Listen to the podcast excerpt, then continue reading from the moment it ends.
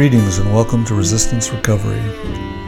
Resistance Recovery is dedicated to the exploration of any and all topics related to recovery, spirituality, and culture. Join us as we interview thought leaders working at the edges of cultural transformation. My name is Piers Kaniuk, and I'll be your host.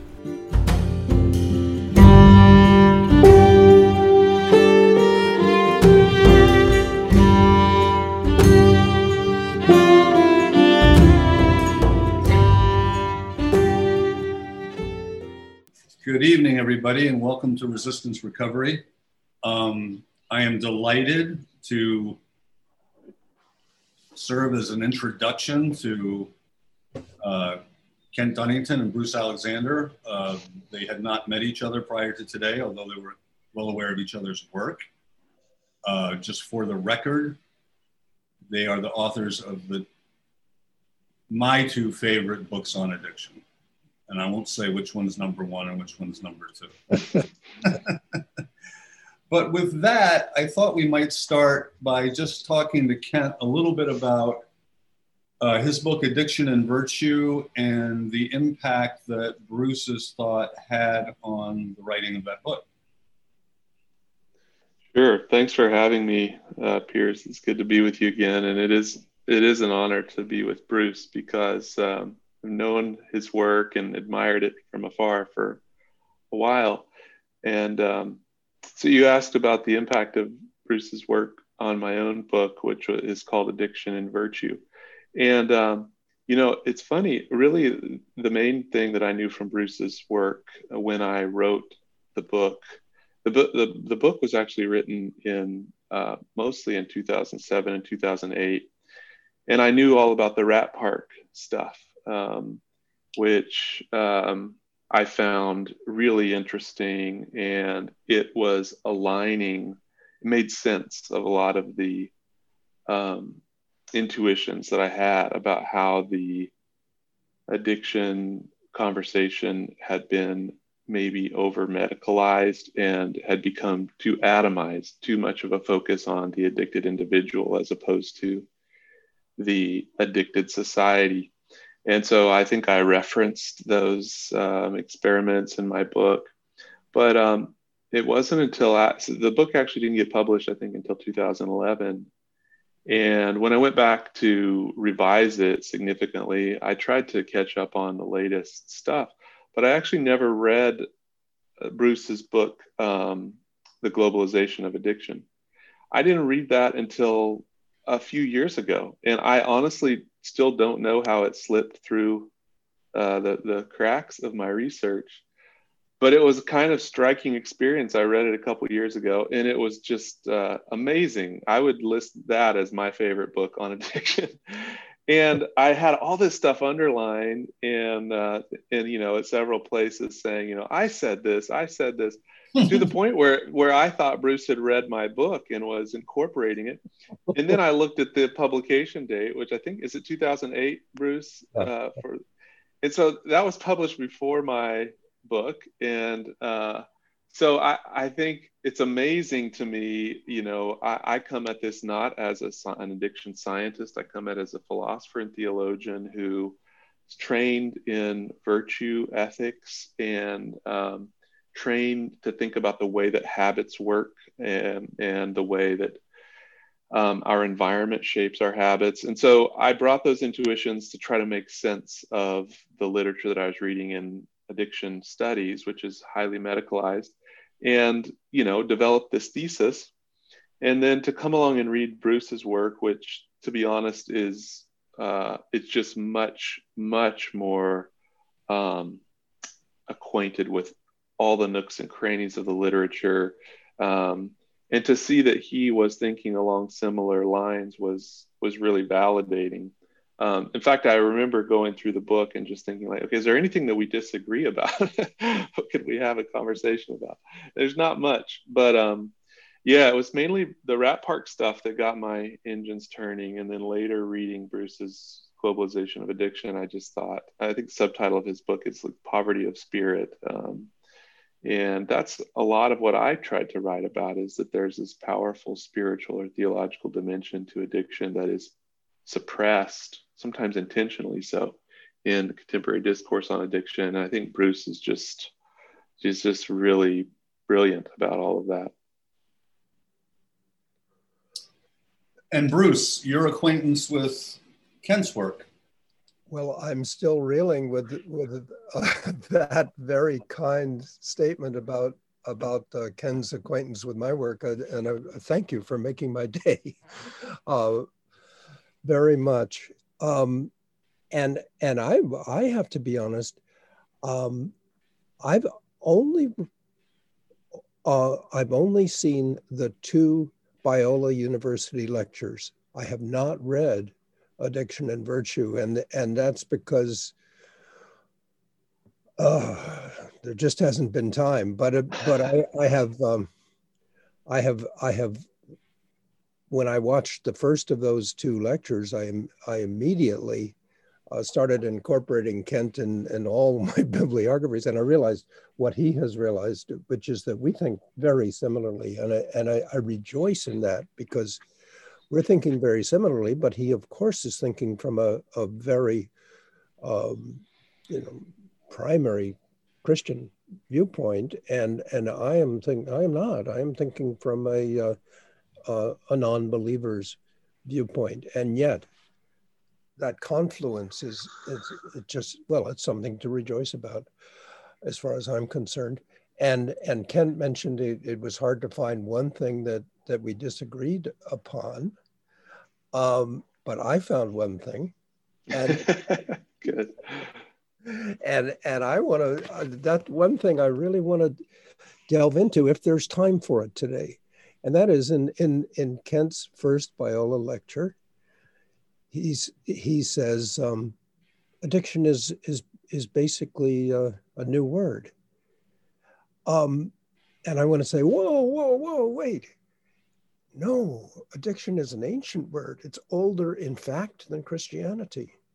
Uh, it goes back to the to the early Roman Empire, and and and I, I understand what Kent means, of course, which is that the the idea of addiction as a medical disease of, of alcohol and drug abuse is a new is a new concept that that goes back only to the 19th century and that's a new concept which gives us all a problem because because we don't none of the three of us i, I think like that concept.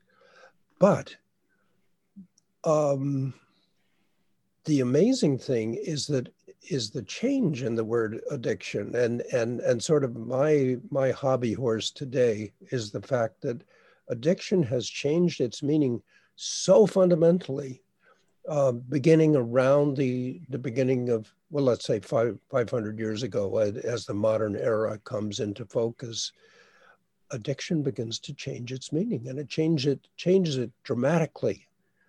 And I think that that story uh, is is a very important one. I hope we get a chance to to delve into that today. Well, I'm game. Ken? Sure, sure, yeah. Um, I, I mentioned Bruce knows that story a lot better than I do. Most of my acquaintance with it is through the work of a scholar named Peter Ferentzy. Uh, are you familiar with him, Bruce? Sure, sure. He's a Canadian.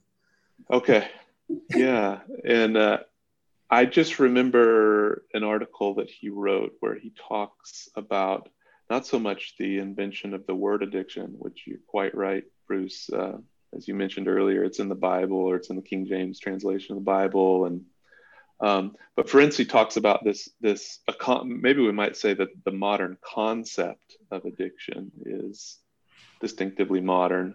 Yes. Um, and Ferentzy talks about patterns of drunkenness in um, the Middle Ages and how certain features that we identify with drunkenness now, um, things like solitary drinking, um, were just not a part of uh, drunkenness in the early Middle Ages.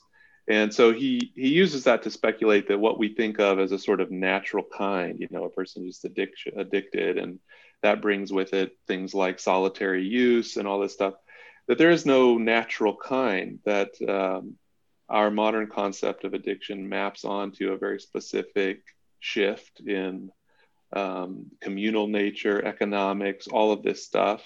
And if we treat it like a natural kind, we're we're sure to obscure the very things that we should be assessing and diagnosing. Things like what has happened to to our the way we do community and what has happened to the way we do economics and what has happened to the way we think about religion and its role in a person's life and a community's life. So um, I do think whether you think of it as the change in uh, a word, the change in the meaning of the word, or the construction of a new concept, something really powerful shifted in in modern times, and we're now sort of wrestling with that legacy.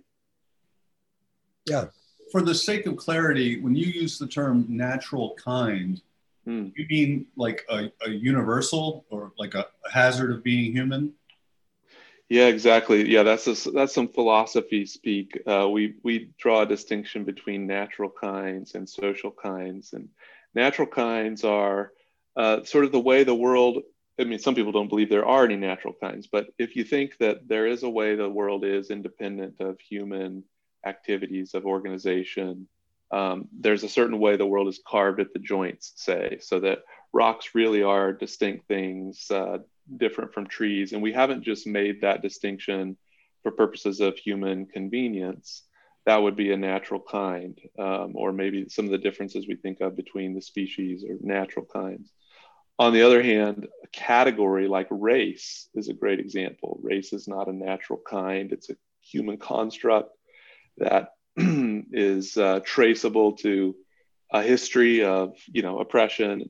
Not all social kinds are bad, though. Um, and you know much of the debate current debate over sexuality and gender is about whether we're tracking natural kinds or whether we're dealing with so-called social kinds. So what i'm suggesting is that addiction or any concept that has a sort of um, medical that we associate with science we're tempted to think of it as a natural kind. Like science discovers the way that the world works the way that human biology works and it's just purely descriptive and what what I think Ferentzy's work uh, and Bruce's work helps us see is that addiction is a highly pliable concept. And if we treat it as a natural kind, that's just this thing that shows up in every civilization, it's exactly the same wherever it shows up, then we fail to ask the questions about all of the social conditions that actually produce patterns that we then characterize as addictive patterns. Does that make sense, Piers? Oh yeah, you just gave me a lot of ammo. um, so Bruce, let's let's let's unpack this a little bit. The the, the change that occurred, and and what what it was, and the forces behind it. Yes, and I I will attempt to be brief. If I'm not brief enough, don't don't hesitate to intervene. because I don't want to talk too much. But um, the word addiction is obviously not a natural kind. It's always been contested since it came into existence roughly three or four hundred years before uh, Jesus in in uh, in the Roman uh, Republic before the Roman Empire, and um, people argue about it, and and it is in fact um, uniquely arguable. It's it's there's a class of words which seem to contradict themselves, and it has linguists have put it in that category. It's a it's a word which seems to be both a good thing and a bad thing at the same time, and so jump up to up to the time of Shakespeare. Now we have a I I want to mention a, a book by Rebecca Lemon, lemon like the fruit um, and it's an incredible book called Addiction and Devotion in Early Modern England, in which she says, look at look at Shakespeare, look at Christopher Marlowe, look at these, look at the King James Bible, and you'll see addiction being used more often than not as something very positive and as something very Christian. So, so people are in the King James Bible. We say that the family Stephanas is addicted to the ministry of the saints, and that's why they're a good family. Um, and and and so on. The, uh, if we if we look at Faust, we see that he's he's the legendary character Dr. Faustus, we see that he is he is addicted to to his studies of theology, and that's a good thing. Later, he gets addicted to the devil, and that's a bad thing. So, uh, addiction is primarily a good thing, and what I want to say for for today is take that idea seriously for a minute. Let's let's just say that she's right. Let's say that there is a great deal of wisdom in the English language or in any language. There's a great deal of accumulated wisdom. And let's say there is a, a thing called addiction, which is more often a good thing than a bad thing, but can be very bad, can be deadly bad, but is more often good. And, and, and play with that idea and see where it gets us. Well, the first thing that, that gets us is, is, is we, we have to realize, oh, and by the way, uh, the definition of addiction in this context is simply definition 1A from the Oxford English Dictionary, where addiction is defined as a kind of devotion or dedication which is immoderate. In other words, if you're addicted in this in this in, in this early modern English meaning of the word. It's not just that you're devoted, like you're super devoted, um, or you're super dedicated, or you're super attached. These are all synonyms for for addiction. So so let's here's my here's my thing. Take that idea seriously for a second, even though it violates our normal way of, of speaking. Of course, it's it's foreign to our normal way of speaking, but take it take it seriously for a minute. What do you see? You see, number one, that society is held together by addiction. Mm. Um, I mean, think about Mother's Day. What's Mother's Day about? Mother's Day is about the fact that that moms are not just devoted, but you know, the, the really good moms, the ones that we want to bring the candy and the flowers to, these moms are super devoted and, and they made they made our lives work for us and and and we care about that. Um, and and we want to encourage other moms to be like that. That's why we celebrate mother's day. We don't just know that about our moms we celebrate it publicly because it's part of our culture is the celebration of that kind of addiction. And think of the other addictions which make society work. Um, i mean obviously any kind of family addiction in this broad sense let's say family devotion um, let's think of the, the kind of devotions to, to, to work and, and innovation and technology, which give us the modern, the whole gamut of modern technology. These things were not invented by guys who worked eight hours a day and then, and then went home and watched the game. These, these things were invented by guys who, who, who worked all their hours and went home and did their very best to try to be family people as well, um, and and put all their energy into into creating what um, these, this this device we're talking on right now, this incredible device. Not to mention the incredible microwave oven, which warmed up my my coffee before we, began. Um, addiction makes society work. If if you happen to have read studies of the American Army or, or really any, any army in modern times, you'll see that, that armies do everything they can to make the men in, in units addicted to each other because those men have to go out and save each other's lives at the risk of their own lives every day in combat. Um, addiction is the difference between a, a, a, winning army and a losing army. So, so that's what and this is not just me mouthing off this is this is the language this is our language our english language has has this concept of addiction in it but think okay take it one more step addiction is is absolutely essential not only socially but um, psychologically a person doesn't isn't doesn't have a real devotion in their life a real dedication, what do we say about that person? Well, we are sorry for them, right? Mm. They don't have a life. Mm. Um, they're they're they're empty. Um, they're pathetic. And, and, and, and if a person doesn't have that kind of a, a beneficial addiction in their life, what do they do? Well, we know what they do. They find a substitute addiction.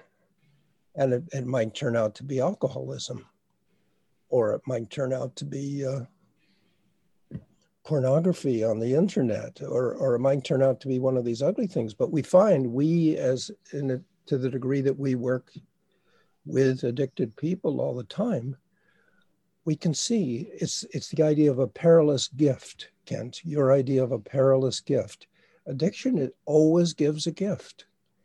Mm-hmm. And and it gives the gift at your own peril and and indeed in the long run at your own loss. But but of course we ha- we understand it. Why do people do it? It's not because they want to they want to ruin their their lives. It's because they want the gift. They they must have the gift. So so addiction is an is an essential. And then so here's my final thought. I, I will not go on forever. Um, this meaning of addiction essentially disappears. Now, I bear in mind that the old meaning of addiction is not only positive, it very much recognizes the fact that it, that positive addictions shift into negative addictions and kill people. That, that wasn't in, neglected in the old definition. But at some point, the positive part of the, of the definition drops out. Why does it drop out? Why does addiction go from being something which is entirely po- not entirely, but but predominantly positive, to something which is entirely negative? Why does that happen? And and Rebecca Lemon doesn't answer that question in, in her book, so I will answer the question in in the wisdom of old age, since I have not done any formal research on this. But the positive meaning of addiction drops out because at some point in the 19th century, we start to get terrified by addiction. We look around us and we see all these drunks. And we begin to see all these people who are who are freaking out on morphine. And we even begin to see, dare I mention it, we even begin to see mothers who are not only addicted to opium, but addicted to mothering. So that now we have a book called Momaholics. Um, and we and you know overprotective mothers and and we begin to see addiction we begin to see the threat of addiction why do we begin to see it just now just in the 19th century in the 20th and the 21st because modern society is going to hell in a handbasket, and we are generating more and more and more dangerous addictions in people who can't have um, positive addiction. Let's say the you know the the kind of addictions we would want to have, like devotions, uh, and we're seeing more and more addictions. So of the of the of the horrible kind, of the the lethal kind. And what do we do? we put addiction in a box and say, oh, no, addiction isn't this complicated thing, which is positive mostly, but but can go wrong. Addiction is just this totally negative thing caused by alcohol or caused by drugs. And and the people who are doing that are not just people like you and I, even though we feel these addictive urges ourselves. Oh no, no, we don't really feel those addictive urges. Those addictive urges belong to people who are who are going to be addicted to alcohol or drugs. And we got to get those, those guys either into jail or into medical treatment, or at least into harm reduction, um, because that's where our focus has to be. Uh, that's my story for the day. Uh, um, thank you for listening to this long story. but I, everybody should read Rebecca Lemon's book, I think, Addic- addiction and devotion in, in early modern England because I think she's opening up a new chapter here. Well, you know, listening to you, um, it takes me back to addiction and virtue, especially when, you know, uh, Kent devotes quite a bit of time when it, and correct me, I might get the terminology a little wrong, but when you talk about um,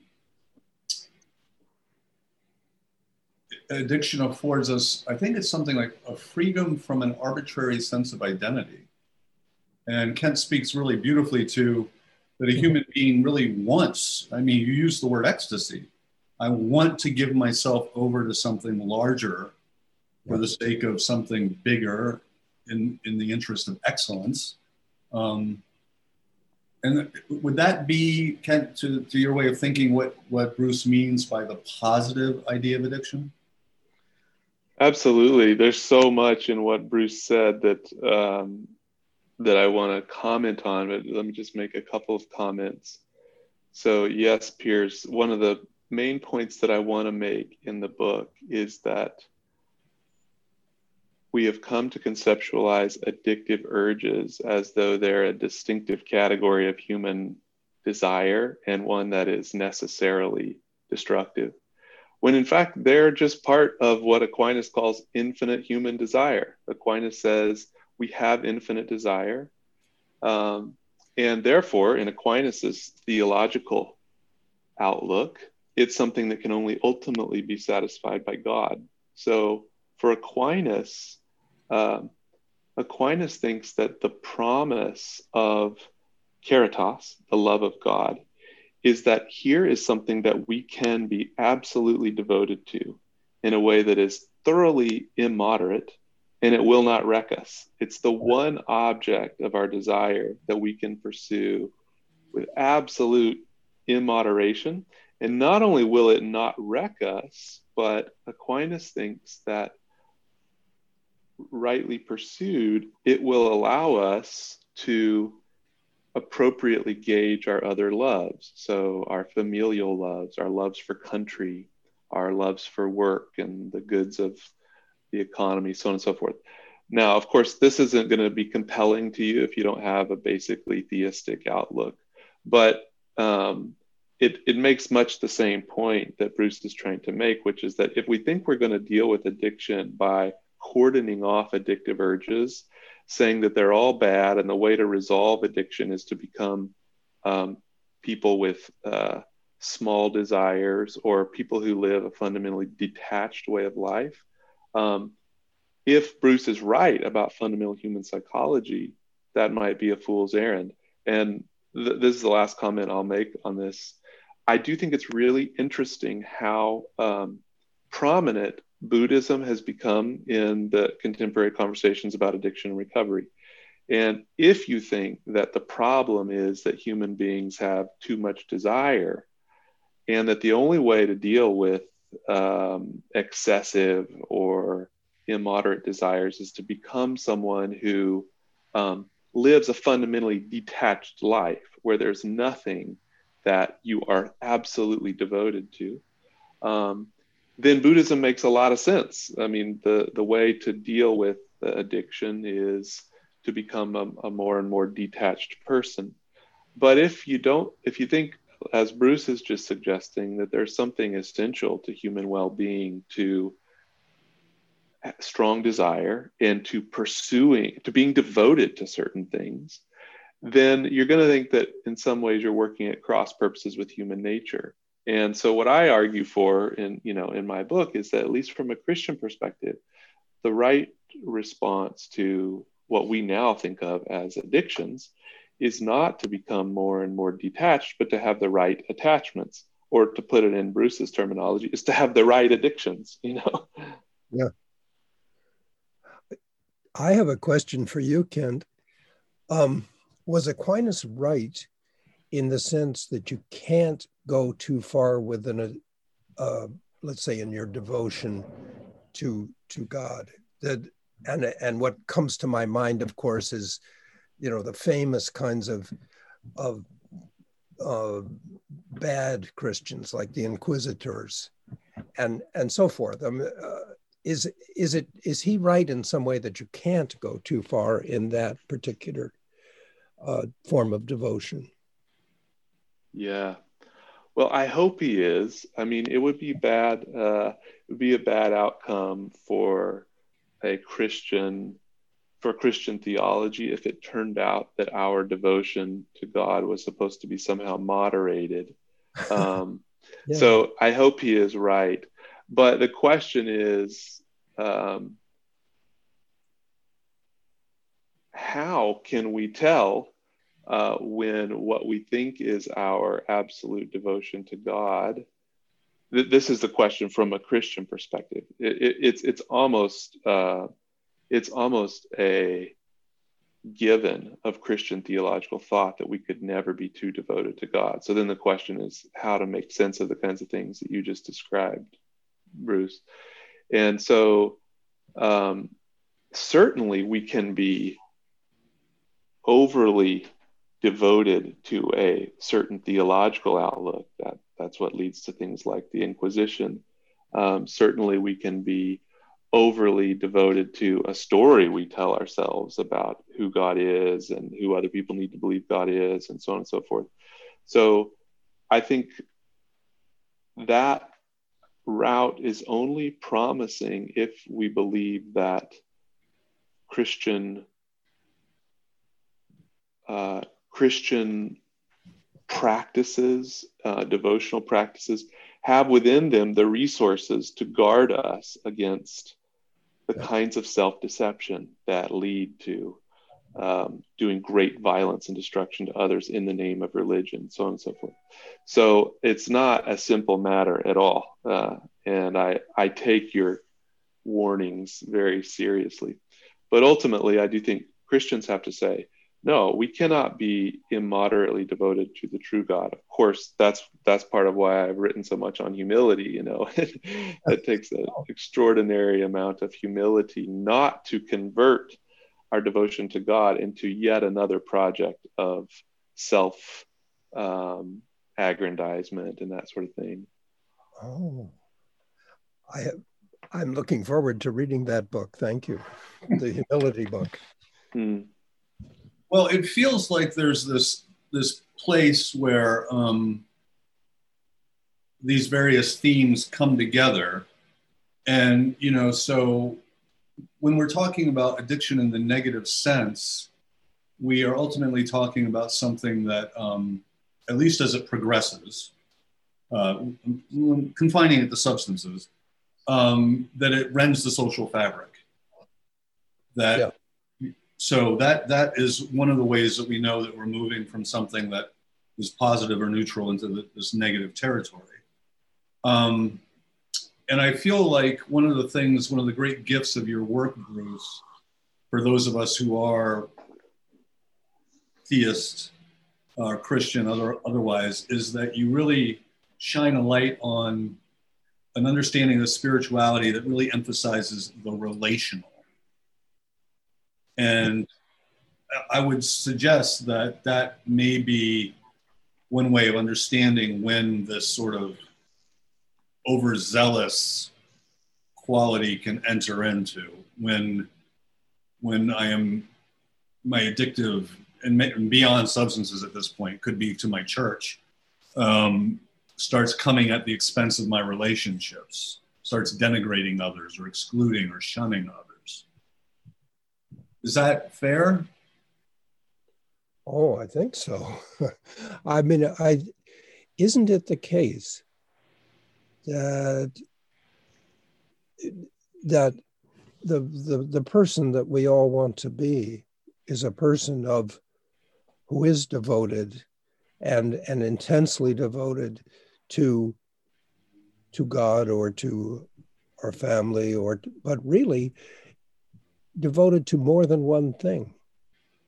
Um, isn't that's my ideal anyway? Maybe that isn't the the universal ideal, but my ideal is that we uh, any devotion can be can be excessive, and that and that and that therefore we are we're it's our gift as human beings that we are capable of multiple devotions, um, not not large numbers, but more than one and and that um, somehow that that's what makes us fully fully human. And and of course in the, in that condition we don't we don't do anything to the degree that it it wrecks our families or it or it wrecks our health or uh, whatever. I'm, I'm not sure i've answered your question but i just wanted to know if i was on the right track. Um, because one of the ways that uh, Kent, and correct me if I'm wrong, when you start breaking down habit in the philosophical sense in your work, I think that's very translatable into Bruce's theory, meaning yep. that um, we're getting these moral goods out of these habits that really should be, or, or in, a, in a healthy sense, would be satisfied through our relationships. Uh huh. Um, well, I don't think it's an either or. I mean, there certainly are all kinds of moral goods that are satisfied through relationships, probably most. Um, um, but my my idea is not that um, I mean, there there are there are habits that direct us to goods that go beyond the goods of relationship, right? I mean, there are goods of of learning and goods of of just sheer aesthetic enjoyment and that sort of thing. But um, but I do think there's something right in your basic point, Piers, which is that you know if, if we take Bruce's line and say we are to be a people, human beings are naturally creatures that seek devote to be devoted to things that are bigger than themselves and um, and a fully developed or a flourishing human being is going to be someone with multiple devotions devotions to family and to community and to country or whatever. Um, the the the question then is how do we know when those devotions have uh, are are too intense? Um, because bruce draws attention to devotions to religion that have done great damage. But of course, it's easy for us to think about examples of devotion to family or devotion to country that have done enormous damage. You know, we, we need only read the autobiographies of people who were in the Third Reich to see how easily one in devotion to one's country and to what one thinks one should naturally be devoted to can do enormous damage. So, you know, the, the the question is if we have this notion of good kinds of addiction that we should be pursuing how do we are there any standards by which we can check whether our devotions uh, are leading to flourishing? Um, and i'm wondering piers if you're suggesting that the quality of our relationships or something like that is is our main benchmark. Well i mean my reading of your work, you know, the intractability of certain habits, meaning heroin or alcoholism, is because where where we're not making connection, we now make connection with the substance. And so, like one of the examples you use is freedom from loneliness. No one would say that's not a moral good. But when that is put that freedom from loneliness is you know me in a vodka bottle mm-hmm. that's now we're not in a healthy territory at all as opposed to freedom from loneliness to have this kind of conversation um, yeah so i mean what i'm dealing with in my work and it's it's worth stating is that i'm seeing a wave of young people now who really don't have um, any prior history with social social skills, social intelligence, eye contact, conversation, manners. And I used to think that they were somehow, because of digital devices and drugs and such, that they were disinterested in other people. And of late, I'm beginning to wonder if they've lost interest in themselves and that there's even a way of relating to oneself that is disappearing. Um, it's it's it's very it's um, and and and you can say to a room full of addicts, you can say, think back to when drugs were really working for you. That's the kind of language we talk. You know, when when the bar was this welcoming cheers kind of place, or when you were running with your crew and you had all this sort of thing going on. And was that not the most, I don't use this term, but what Bruce would call integrated time of your life, most pleasurable, integrate, and they will all raise their hands. And so part of the challenge of recovery becomes, you know, we're trying to offer you something that uh, in lieu of that, you know, they don't. It's it's almost impossible to believe that that could happen. Mm. Mm. So it's um. Can can I please extend that a, a little in, an, in another direction about another generation? I I live on an island and and it's about 2,500 people on this island. About half of them are retired people. Many are in their 80s, like me, and many in their 70s and 60s. And of course, there's a lot of social life, and we're very happy with our island and and so forth. But one one of the things which I notice is a is a drinking culture, and none of the people that I know could would be defined as having a drinking problem, but they all, and this includes me, drink recreationally quite a bit.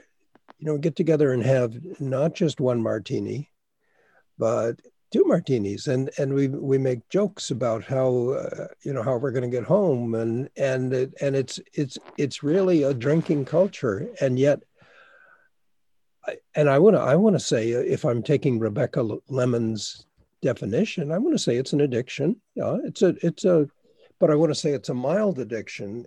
And and I, I want to say, well, you know, nobody seems to be suffering from it. We can afford the two martinis, and, and sometimes it's three, and um, we can afford it, and it's not getting worse. You know, people aren't becoming, you know, dropping out and becoming alcoholic and you know going off into the into into hell uh, that's not happening.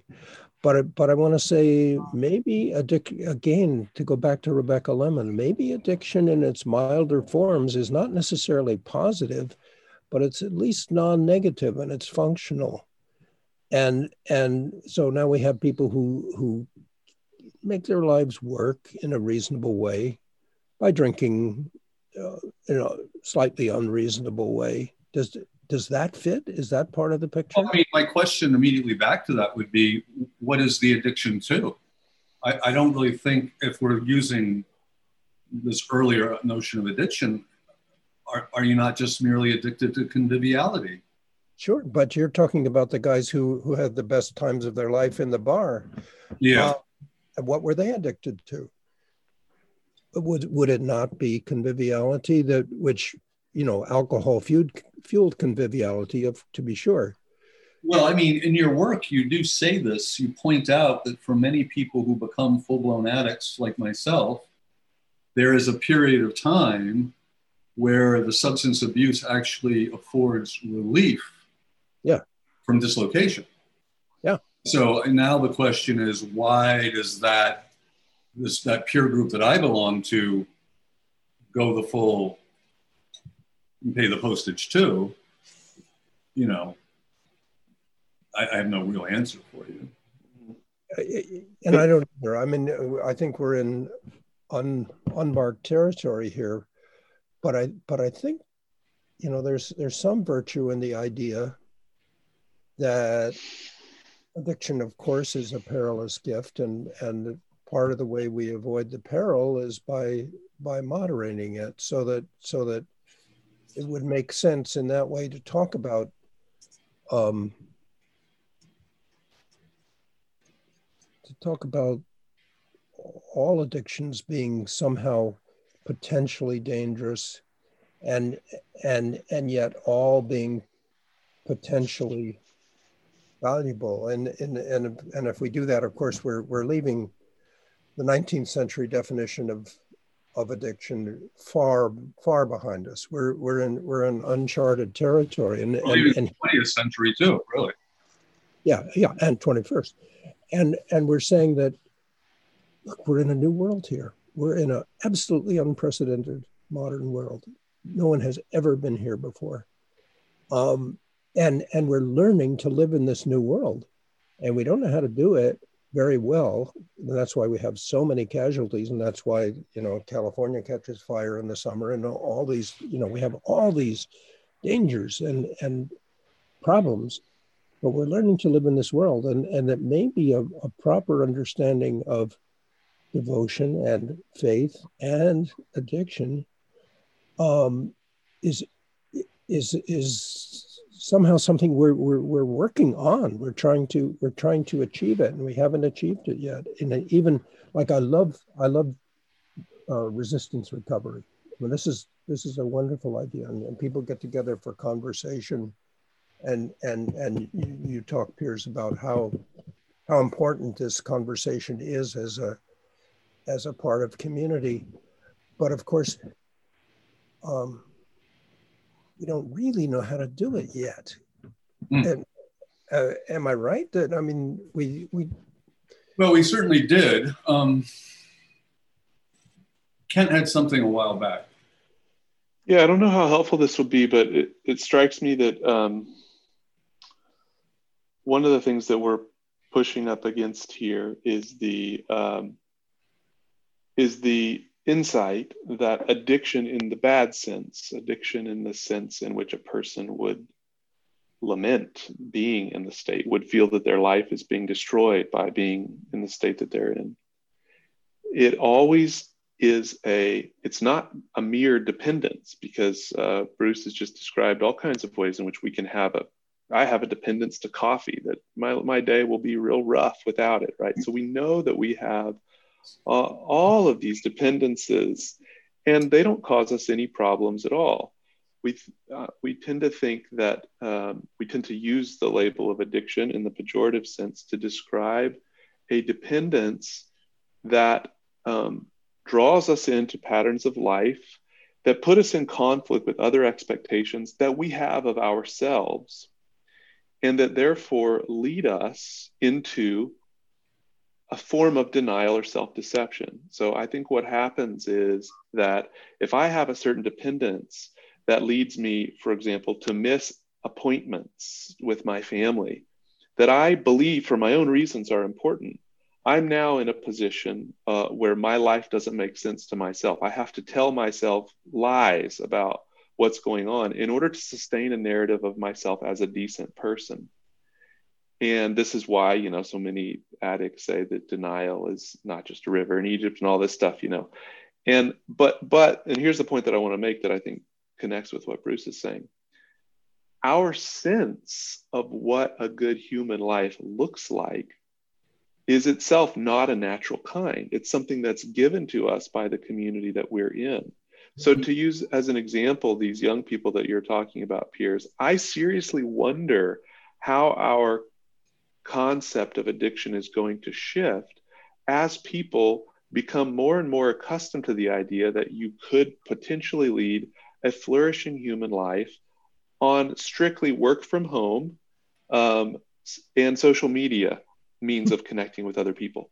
Think about what that does. It, it basically makes all of your human connections more or less on your own schedule.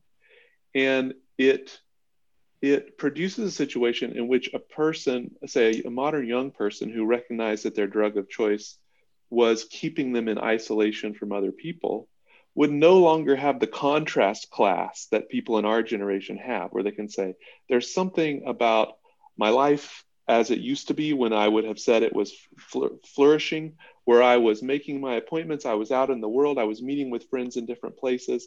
And there's a contrast between that life and what this drug has has made me do, where I live in isolation, I can't keep my appointments, so on and so forth. But as that sense of what is normal shifts, so I think will our sense of what is unhealthily addictive. And so I, I do think that what strikes us as a form of dependence that is wrecking our lives depends upon those background assumptions about what a good human life is. Um, in a say a medieval society where there was no problem with the men in the family staying in the bar all all weekend after the end of a hard work week uh, it simply didn't occur to anyone that this was a pathological behavior, right? But now we live in a society in which that's seen as not part of normal human flourishing. And so that pattern of behavior gets characterized as addiction. Does that make sense?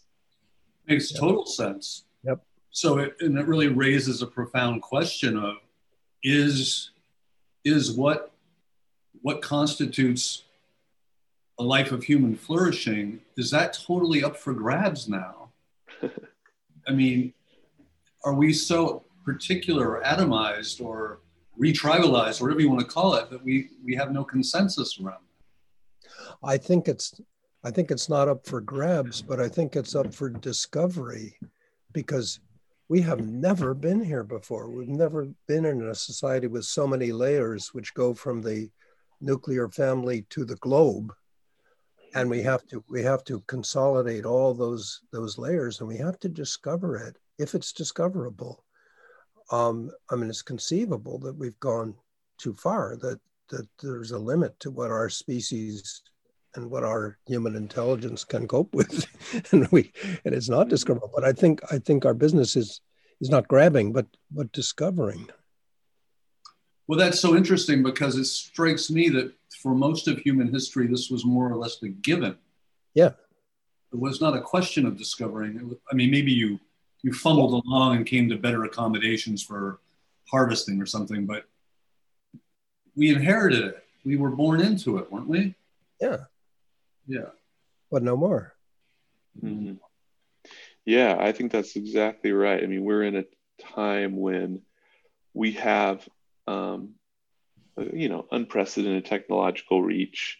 And yet, you know, I'm thinking about this uh, recent documentary on Netflix. I think it was called The Social Network, where you have all these founders of the te- the big tech companies, founders of Facebook, founders of Google, and they themselves are saying, "Look, we didn't know what we were making but now that we've made it and we're seeing what it's doing to people we won't you know they'll, they'll say i won't let my kids use social media so the very people who gave us the capacities and they meant them for good are now looking at the hard data of what is happening to their children and just saying uh, these these um, tools take us beyond what is what appears to be healthy for human functioning. Or I just think about the way that the coverage of global catastrophes has essentially, you know, anesthetized us to pain. And it's made it very hard for us to feel compassion on the local level because we're inundated with catastrophe on a global scale. I think in all these ways, we're trying to renegotiate what a life of human flourishing looks like. Um, and, you know, as a generally conservative person, I'm I'm not going to be surprised if we find out that it turns out to be much what we thought, like living locally, meeting people face to face, having meals together. Um, but I think we need to be really modest about it and say, look, maybe we have things to learn about what human flourishing looks like. And the, the, the conversation about what addiction is and what human flourishing looks like are always two sides of the same coin. Yeah. Yeah. Mm. Wow. this is why I wanted to do this. I have one more question for you, Piers. Because, like, recovery, resistance recovery has a has a kind of a an edge to it, right? I mean, there's a there's a, a, a negative as well as a positive in that. There's a and and you, you also use the term recovery activist mm-hmm. which is which is kind of a politicized term and and and i always wonder as i as i uh, i think about this um, you didn't choose those terms accidentally i mean i'm sure those those terms have a what what is being resisted here well i mean the more extreme narrative would be that um, not only does addiction rend the social fabric, but it's also very profitable to certain parties. Okay. And so the treatment of addiction or mass incarceration, um, arguably the medicalization of addiction, you know, really, that's yeah. just a boon for big pharma, especially in the States. God. So the resistance is that there's a certain body of knowledge that can at least spare people some pain or their families. Yes. It's, you know, it's kind of like who's the guy who ran for president forever? Uh, the consumer advocate. Uh, Nader. Yeah, it's a kind of a Nader thing there. Um, but there's also a more sinister side to it where, you know, I had no immunity in 1974 when I started getting high against sex, drugs, and rock and roll. You know, the Rolling Stones and my friends' big brothers and the girls and all that. It, it just, I had no immunity to it. And I don't believe that an 11 year old boy who's smoking pot every chance he can um, can be held, you know, to the standards of adulthood and choice. So there is a certain it sells and it's marketed to the people who lack the with the wherewithal to be critical about it so that's those are aspects of the resistant yeah. part yeah but but to some extent it's a resistance to market forces um, it is and it's and it's also born of the belief that the change will have to come from the community itself and not from politicians or the, me- the medical establishment. Yeah. Um, so it, it does believe that things like conversation and reading books are deeply radical. Um, yeah, yeah. So and so some of the content, if you look on there, look at look at some of the things that are actually uh, edgy. Christianity is actually edgy in that community. Right? um, uh, taking on big pharma is edgy, but not as edgy as it once was. Uh, the military, uh, the prison industrial complex, not really that edgy. Uh, race is still quite edgy. That you know that people with black and brown skin are disproportionately either they can't access treatment or they're incarcerated, at least in the states. Um, and some things that people don't like to talk about much, if you would look at my interviews with people like Doug Valentine, uh, the actual geopolitical machinations of the world of drugs. The, the, what that money funds, where that money gets laundered, the relationship to it to, you know, despotic regimes or flooding South Central LA with cocaine during Iran Contra, all those things. And you see that the real the real issue is that the one place where we congregate as addicts faithfully, AA meetings, NA meetings, CA meetings, we are forbidden to have these conversations because there's this thing called the 10th tradition that says you can't engage. So, you know, I feel like, you know, first I would try to reform those institutions. Fool's errand. I wouldn't recommend anyone trying that because I did. So now you have to create, you really have to create a venue where you can have these conversations. Yes. Yeah. Yeah. And, you know, with your work, Bruce, psychology departments are not a venue to have the conversation about your work. I mean, that's how crazy that is. no, um, no, uh, I'm, I'm definitely a rogue psychologist. Um, there was one other, oh, I, I, I, wanted to ask you guys if, if there's a minute more for it. I, I want to ask you to help me with something. I, I want to know. I'm, I'm asked to give a speech in Bolivia in a month, not Bolivia, Brazil, by by by Zoom, and and and I want to say that when we look at recovery techniques, that the kinds of recovery techniques which work the best and historically and are things like AA has worked very well, things like the church, um, and things like resistance recovery, which is like recovery communities where people get together and and not necessarily within the, the framework of AA or the Christian church, but but people people strive for. I want to say those are the most effective just in terms of the number of people who who are actually helped to deal in a positive way with their harmful addictions am i right i'll give it to ken that's a great question i think you're right uh, bruce but it is so hard to make the empirical argument because among other things like if you look at uh, I mean, you you know all this stuff, but if you look at catchment surveys, right, the the number of people that recover in from addiction is a lot higher than you would think if you were tracing the media narrative. And Um, yeah.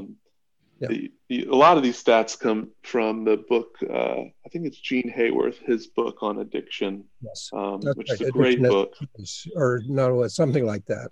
Yeah, a, a failure of choice, or what I can't remember yeah. what it's called. But um, anyway, uh, so I'm thinking that okay, if we just take the the bulk of people who do in fact recovery recover, who are never entered into a medicalized program of recovery, maybe not even into AA, what factors into their recovery? In all likelihood, it's family pressures, church pressures, it's it's it's communities of pressure.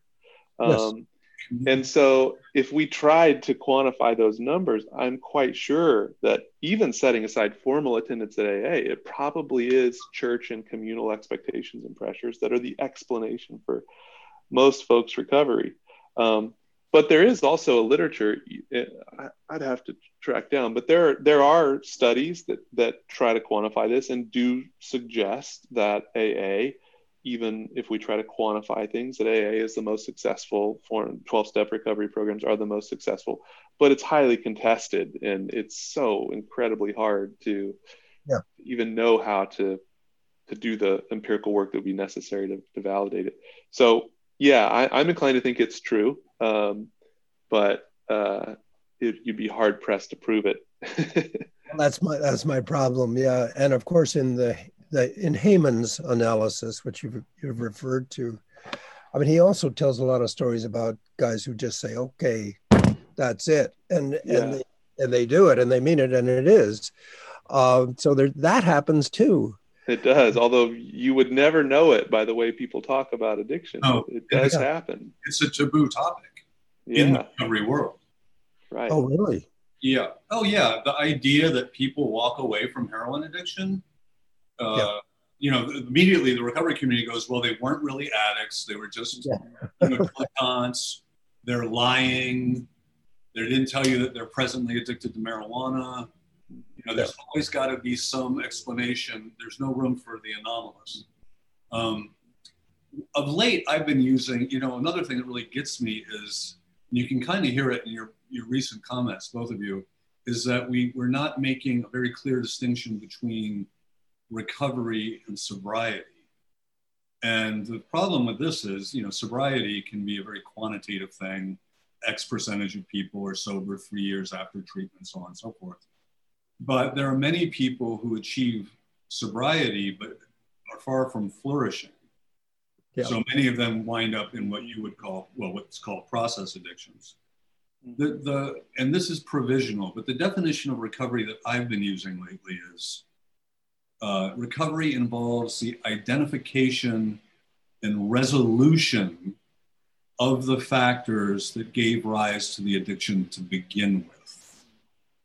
Um, yeah. And that, of course, implies, you know, if it's trauma, if it's marriage, if it's um, biological pain, if it's, you know, these, it, it, it, sets in motion that there are things that have to be addressed beyond putting down a vodka bottle. Oh, yeah. And I don't, but you see, even in the academic world or in the clinical world, you will never meet or you will rarely meet an academic or a clinician that makes a distinction between sobriety and recovery. Well, that's amazing to me. That I mean, it's, it's so obvious. As you as you put it, it is so obviously true that that just to leave a person white knuckling and suffering is that's not that's not much. No, it's not. It's hardly success. Yeah. Yeah. Gentlemen, I don't want to keep you too long, um, but I did notice that Kent seemed to get something from the bookshelf. oh yeah, uh, you know, uh, Bruce, I was, I was, I have a big long footnote in a somewhat recent article that I wrote where I try to wade through the social scientific data on whether or not AA works and how it compares to alternatives. So I'll, I'll, just send it to you. Yes, please. Yeah. I'll just send it to you. I want that because um, I think it's true, but but as you say, it's it's it's so slippery. We we we, we can't measure these things. Mm-hmm. Mm-hmm. No, but we need to have the conversations. Yeah. Yeah. yeah. Well, gentlemen, this has been a, I hope it was as pleasurable for you as it was for me. Um, I've been looking forward to it. And um, you guys have done fantastic work. And I'm sure that this will give you even more readers. So. Well, I, I loved it. Thank thank you both. I mean, this is this has really been a great great morning for me. Likewise, it was a delight to be with both of you. Thanks for inviting us on, Piers, and great to meet you, Bruce. All right. Well, till we speak again. Yep. So long. Bye bye.